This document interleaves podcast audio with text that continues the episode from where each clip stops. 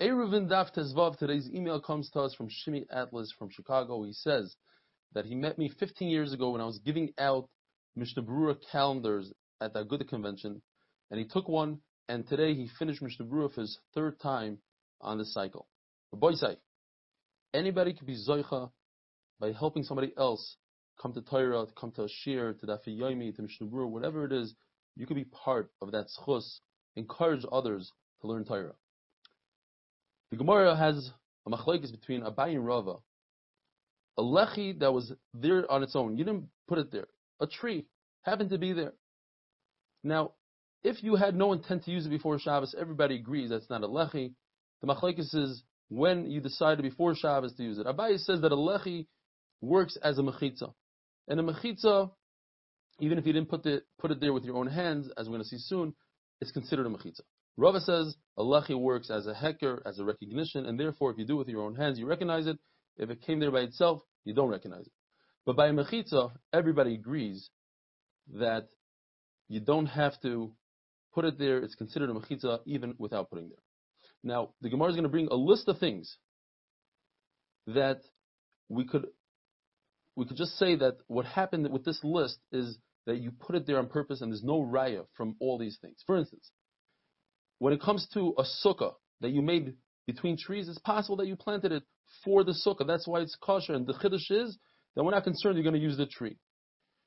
Pasei biros. If you have a tree there and use it for the watering hole on Shabbos, as we discussed, it's possible you planted the tree there lechatchila for this pasei biros. But the chiddush would be the other case that if you have small reeds that are distance from each other less than three tefachim, it also works as a pasbi rise. The same thing with a tree that gives a lot of shade, like a willow tree. If it doesn't come within three tefachim of the ground, you can't carry there, but if it comes within three tefachim of the ground, you could carry beis sasayim. We have to say that the reason why you could only carry two saw worth, because this is considered a dira, a house that's not meant for you to live in. It's only for to watch other things. Explains Rashi that anytime you don't want to live there, you want to go back to your bed, then that particular place is not considered your house, and that's the case with a tree. But finally, when a person is koina shvisa, he decides this is where he's staying for Shabbos, on a mound or in a in a hole in the ground, which were created by Sheshis Bereshis. Over here, you can't say that he created this for a mechitza.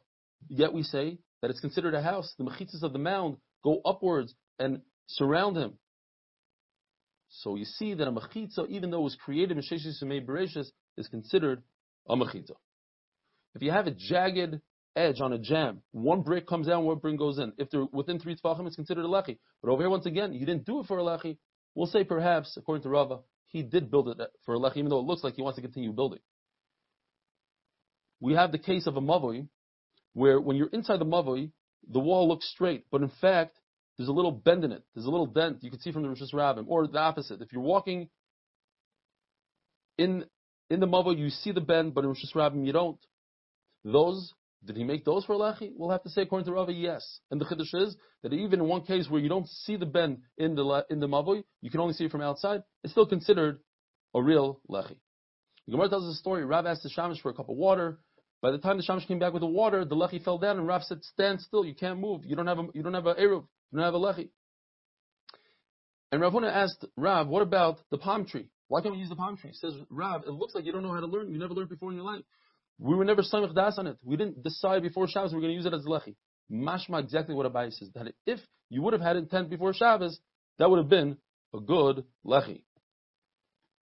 For years, Abai and Rava argued over a porch that extended into the Mavoi, and it had a pillar holding up the porch, whether that pillar could be a lechi or not. Even though they had full intent to use this before Shabbos, there was a machlokes. Says the Mishnah, you could take an animal and use the animal for a lechi, for a sukkah, for a wall of a sukkah, for a golel, for a caver, to cover a grave. This is one case where a balchaya, an animal, a live animal, can be mekabel and that is if he covers the grave. Remeir argues in all the mechitzas you cannot use with a live animal. The Mishnah holds that you could write a get for a woman on an animal. Rabbi Yossi argues. It says, because of law, you could write it on everything, but it says sefer. Just like a sefer doesn't have any life to it, and it's not food, so too says Rabbi Yossi, what you write a get on cannot be alive and can't be food. Rabbanan say it doesn't say ba sefer that you're supposed to write it in a book. It's sefer, It's a story. You're just writing the get. What do they learn from the words the kasavla? That you cannot divorce a woman with money. I would think that you make a hekesh between Havayi and Tzia, between Kiddushin and Gittin, just like Kiddushin is with money, so to a get. Kamashma lan, not. Rabbi Yossi learns Sefer Karsa. The sefer was, is what creates a get and nothing else, not money. And Rabbanan learned the famous halacha that if a man tells his wife, you are divorced on condition that you don't drink wine for the rest of your life, since it's forever, then they will forever be attached by this condition, and therefore it's not a get. If it's only for 30 days, it is a good get. Rabbi Yossi says he learns it from the word krisus. Krisus can be divided into two words. Kares, krisus. Rabbanan don't learn that you could use that one word for two different drushes. Says the Mishnah, if you're in a convoy that's resting in a valley and they take off the saddle and everything from the animal, they create walls. If the walls are 10 tfachim high and you don't have more opening than closed, then you could carry within those walls up until 10 amas is considered an opening, a pesach, more than 10 amas ruins everything you can't, can't carry inside there. Machlaikis in the Gemara, what if it's 50-50? 50% open, 50% closed. Rav Papa says, you're allowed to carry there. In fact, you see from our Mishnah, and that's the final shot in the Gemara tomorrow. It says in our Mishnah, only when it's more open than closed, then it's not allowed to carry. But if it's equal, it seems like it's okay. And Rabbanu Bereder of Yeshua says it's also to carry when it's 50-50. The case in Sukkah, if you use 50% schach and 50% metal, which is Mekabel Tuma, if they are equal, then it's kosher.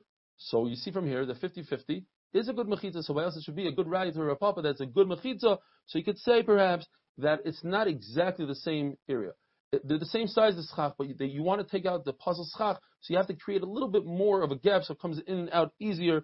And Rava says, perhaps the pshat is that you're putting the kosher schach over the the uh, non-kosher schach. In other words, the non-kosher schach is running east-west, the kosher schach is running north-south, and it has to be on top of the non-kosher schach. Therefore, it's slightly larger, and that's why it is kosher. Have a wonderful day.